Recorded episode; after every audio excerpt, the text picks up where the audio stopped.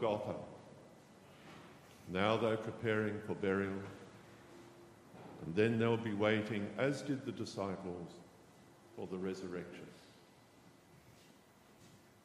For most people in the secular society in which we live see the passing of their loved one as finality, or maybe they go to some romanticised ephemeral notion of, in quote marks, heaven.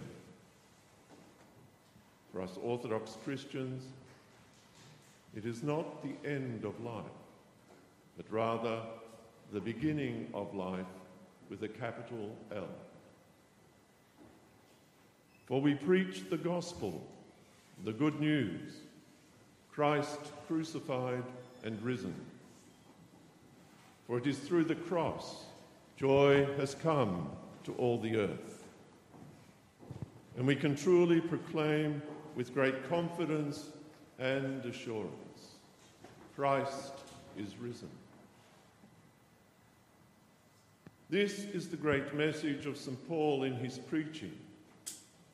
The good news, the gospel, Christ crucified and risen. This is what St Paul preached as he travelled incessantly around the Roman Empire, establishing a multitude of Christian communities. And this brings us today's epistle reading to the Corinthian church, where St Paul calls on the Corinthians and all of us to be imitators of me. In other words, follow the example that I live before you. So what is it he is calling us to imitate? In chapter 11, 1 of this epistle to the Corinthians, St Paul gives it to us in a nutshell. Imitate me, just as I also imitate Christ. What does that involve to imitate Christ? In the epistle reading for today, Paul is explicit in his teaching of what that means. What St. Paul has to say to the Corinthians is just as relevant today as it was back at the time of writing. For while this letter was directed to a specific congregation in a specific Roman city, we are as much of the audience today, given how we mirror many of the characteristics of that defined Corinth. It was considered a modern, cosmopolitan city.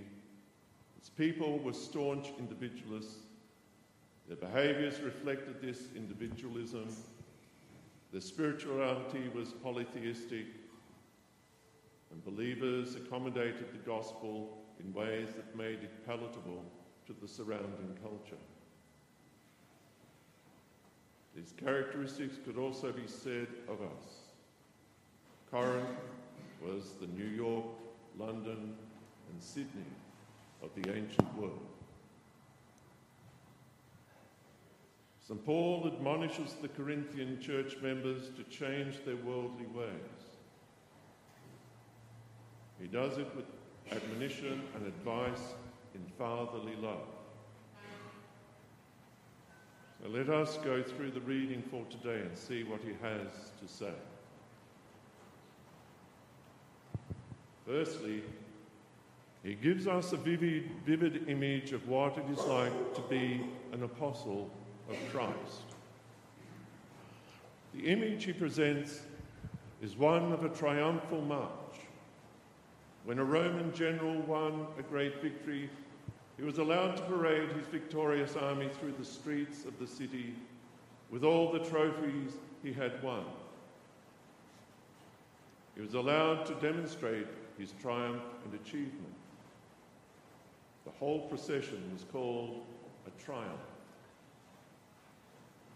But at the end, there came a little group of captives who were doomed to death. There were men who had been captured and who are being taken to the arena to fight with the beast, and so to die. And if they survived that, they were executed.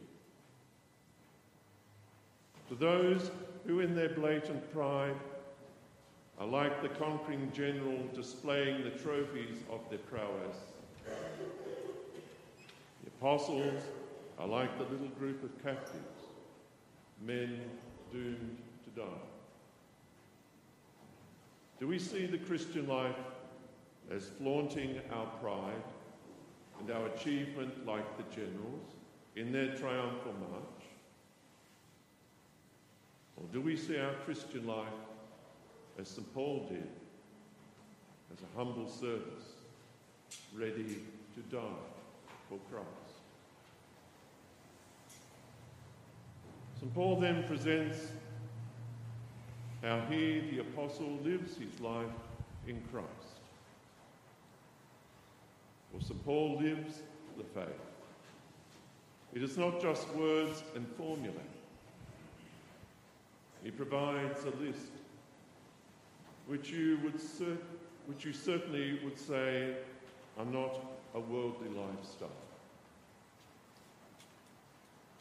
These being to be fools for Christ, to be weak, to be held in disrepute, to hunger and to thirst, to be ill-clad, buffeted and homeless, to work, to bless when reviled, to endure when persecuted, to conciliate when slandered, and to top it all off, to be considered by the world as the refuse of the world, the offscouring of all things. This final outcome follows, for when you do not follow the expectations and dictates and norms of the prevailing society, then you can be expected to be considered to be strange, a threat, as you do not conform.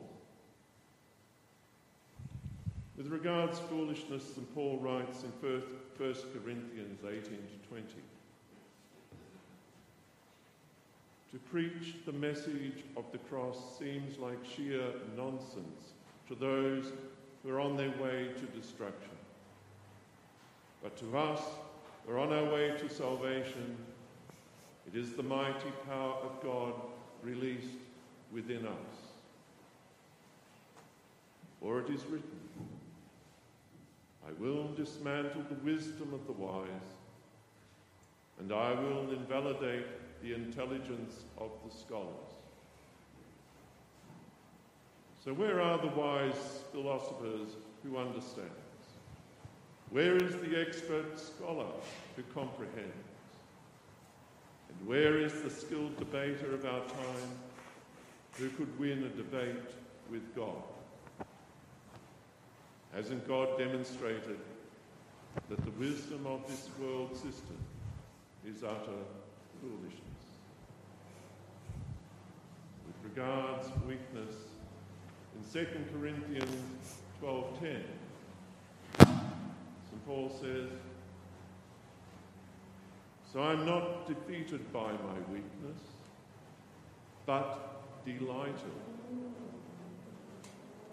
For when I feel my weakness and endure mistreatment, when I am surrounded with troubles on every side and face persecution because of my love for Christ,